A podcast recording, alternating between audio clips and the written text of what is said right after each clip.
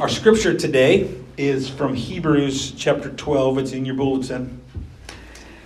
Therefore, since we are surrounded by so great a cloud of witnesses, let us also lay aside every weight and sin which clings so closely, and let us run with endurance the race that is set before us, looking to Jesus, the founder and perfecter of our faith, who, for the joy that was set before him, endured the cross, despising the shame, and is seated at the right hand of the throne of God. This is the word of the Lord. Thanks be to God. Well, today I, I had to do a lot of thinking about what to do for this uh, sermon because it's Christmas. And this is kind of our Christmas party, but it's also a celebration of a little bit of our church's history. And so I was at a little bit of a loss. And so I've decided to tell 12 days of Christmas. I'm going to tell you about 12 different Christmases that this church has experienced over the years. We're going to kind of peer in on what was going. Some of them will have to like look around a little bit a few years before, a few years after, just to know kind of the context. But but I want to imagine Christmas over 12 different Christmases over the last 170 years of Northminster Presbyterian Church, and, and think about some of the practices. And I could have picked a bunch of different ones, um, but I picked these 12 and uh, so here I present to you the 12 days of Christmas at Northminster. We begin our journey in 1851, 170 years ago. This was our first Christmas as a church. We were a church started by a group of people who uh, really believed that slavery was wrong, and a number of them worked the Underground Railroad in this region. Um, there was this particular guy named Joseph S. White. He was the, the conductor of the Underground Railroad in this region, used his house for the Underground Railroad. It was down near Pizza Hut downtown.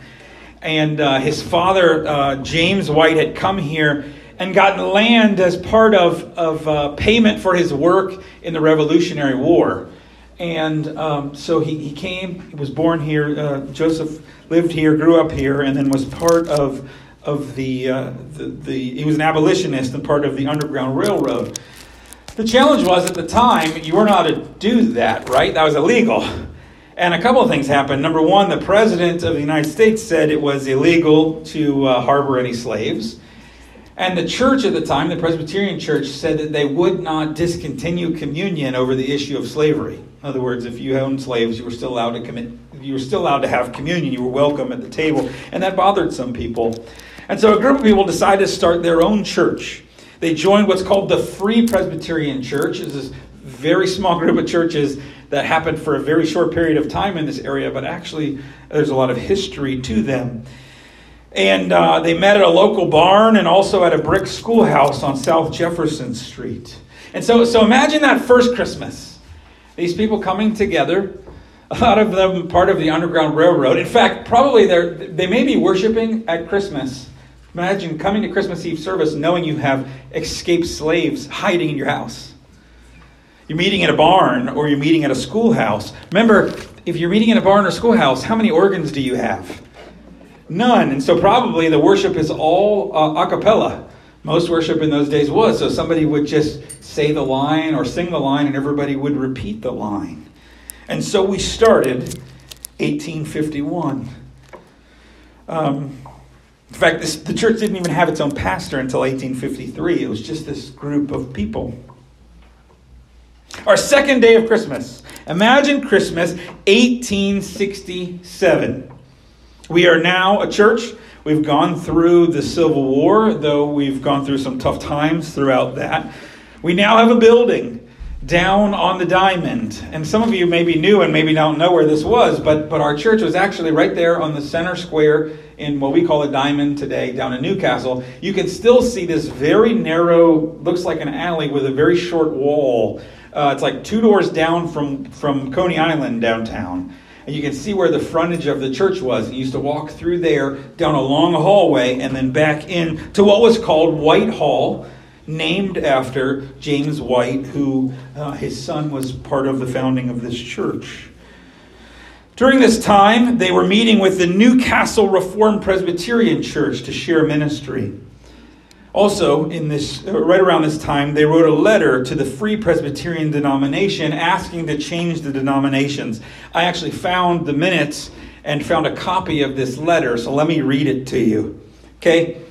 The Free Presbyterian Congregation of Newcastle, PA, at a meeting duly notified and appointed, held the 25th day of September, 1865 hereby requests the Presbytery of Mahoning to dissolve the connection which has long and so pleasantly existed between us, and to strike our names from their roll with a view of connecting ourselves with the new school Presbyterian Church. The respect which we cherish for the presbytery and the congregations which we have held association, as well as a due regard for ourselves, requires that we should briefly give the reasons which compel us to take this step and a request that they that they placed be placed in the minutes of the presbytery. Okay, no, nobody writes letters like this anymore. Okay, it is evident to us that the mission of the Free Presbyterian Church as a distinct sect has been accomplished. We organized an anti-slavery church when the government and all leading church churches of the land were slave-holding or pro-slavery organizations. We stood for truth and righteousness with a few other small denominations of Christians in the midst of almost universal defection. But in the providence of God, slavery, after baptizing the nation in blood, has been abolished by the will of the American people. And most of the churches have been reformed and now take the principles and positions which we originally assumed letter, so, so the letter goes on to say we, we don't need to be a free Presbyterian church anymore. We can reassociate with everybody else because we've moved and what we did worked. What's amazing about finding these minutes, I found these this week. You can see how torn apart this is. Is they're signed, they're written and signed by the clerk of session, Joseph S. White. Okay, that slave, uh, the guy who ran the Underground Railroad. And so I found his minutes, his signature, his handwriting, which is much better than mine. Uh, so if anybody wants to see that, I'll leave it here. So imagine Christmas uh, 1867. That letter has worked, and now the church has become part of a different denomination. And in fact, those two churches, that, that other church that had been meeting with them, joined together to be this new congregation under a new name. They would now be called the New School Presbyterian Church of Newcastle. So imagine uh, worshiping with this new group of people, imagine feeling like you've really accomplished some of the things that you started out to as you've seen this, the end of slavery. Now, and also think about this, everybody.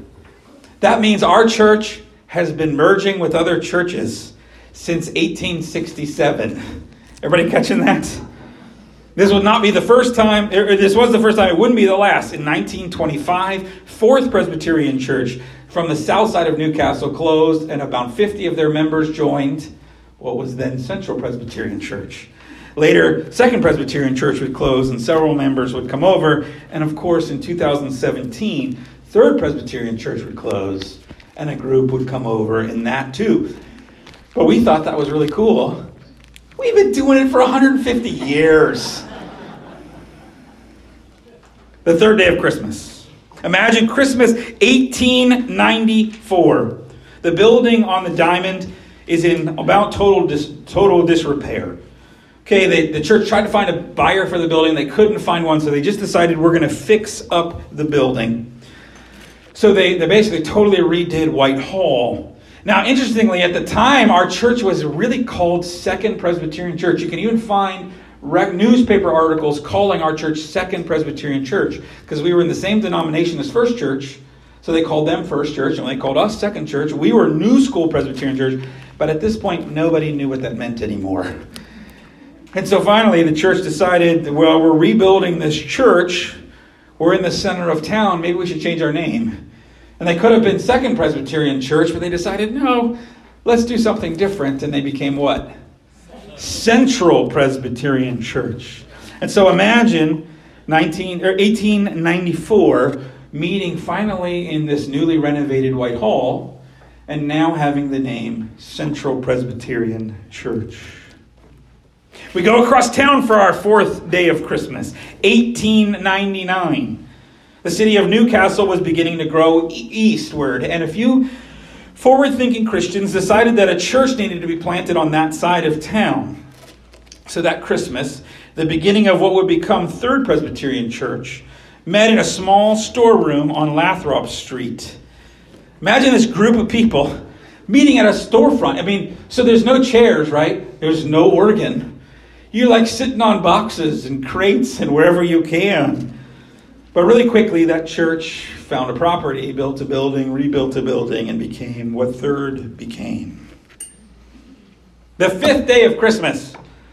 Imagine Christmas 1918. Very challenging year, and a cheer, year that might actually remind us some of our current challenges. Let me go back to the last decade before that. In 1911, there was a major conflict in our church. It's written about in the church history between a pastor and an elder. It became, pastors and elders can sometimes be a little stubborn, right?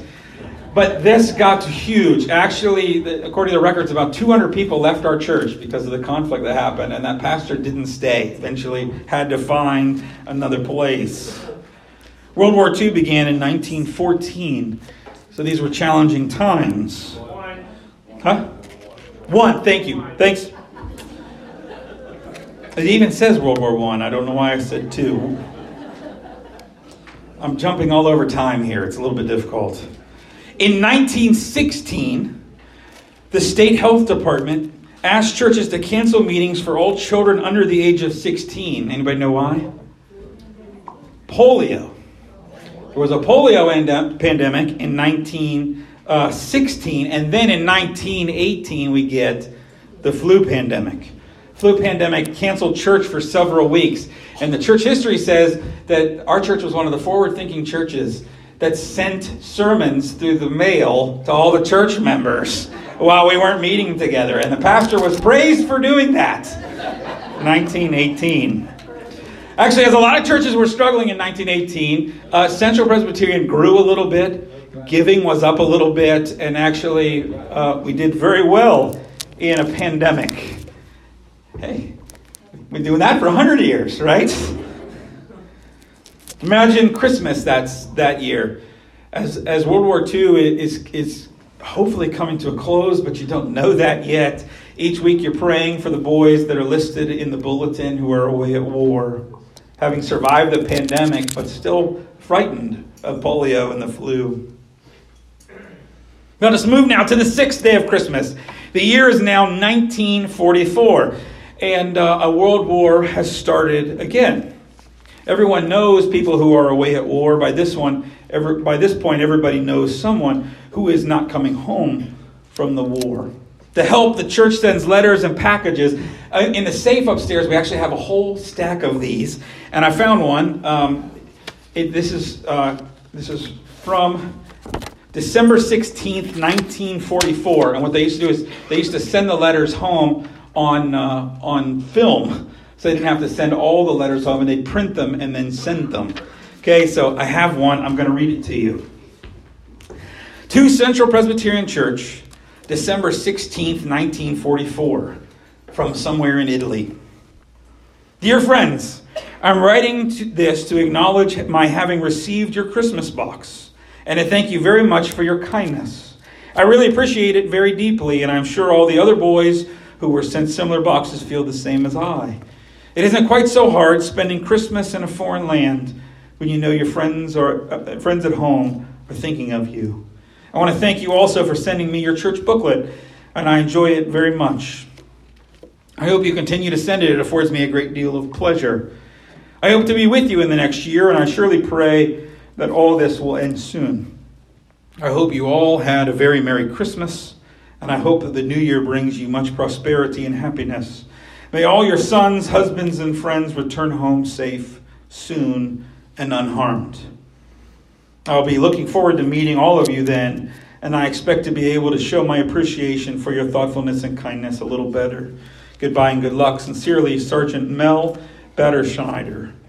Um, his address is from New York, so I, I, think maybe the way he says he wants to meet us, he's not from this church, but actually somebody sent him a Christmas box.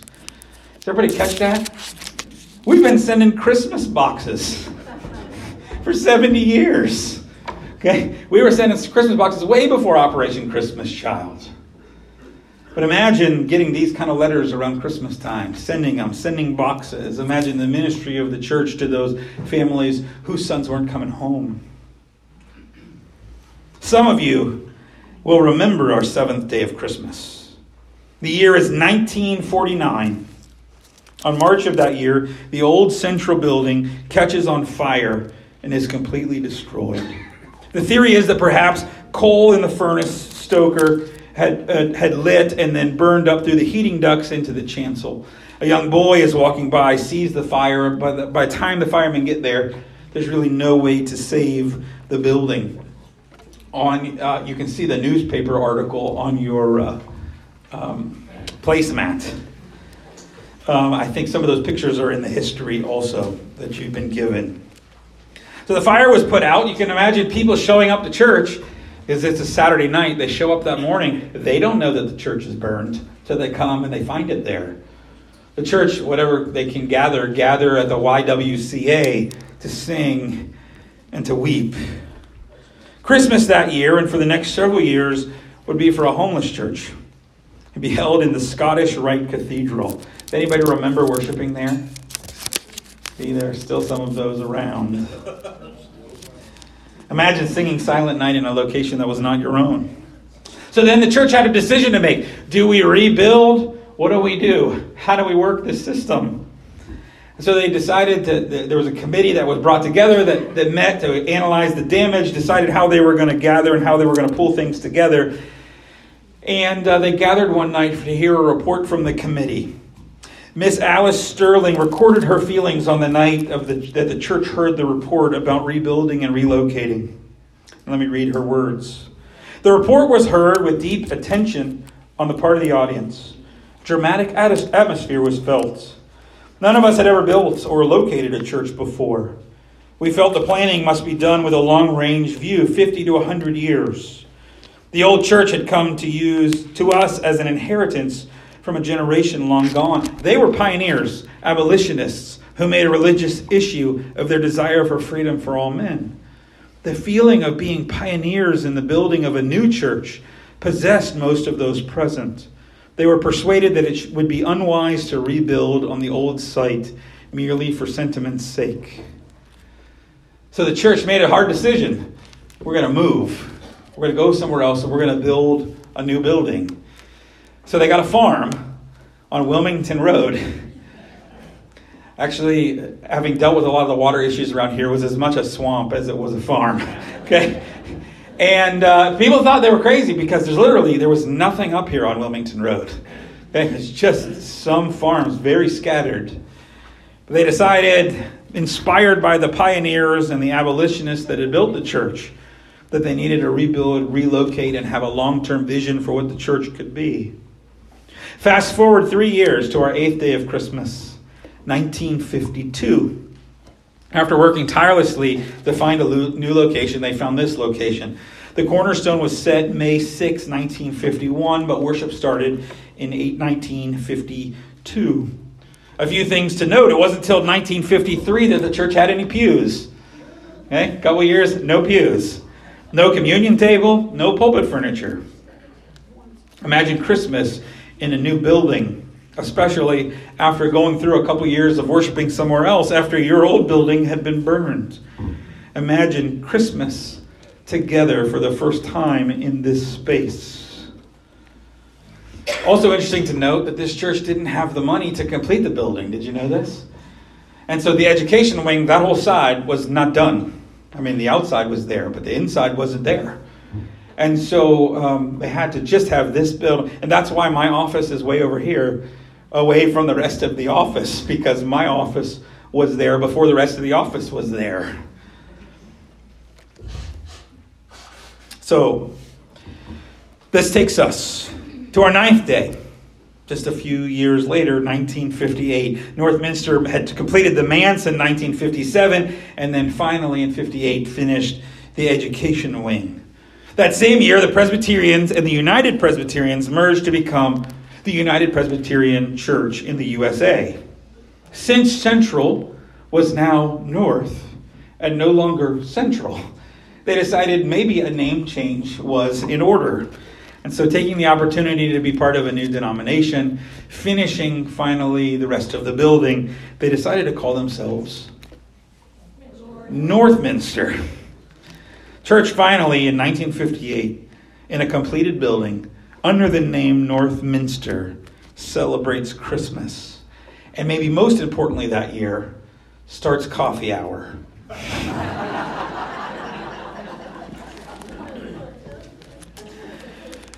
we see our church's love of Christmas as we peer back to our 10th day of Christmas, 1975.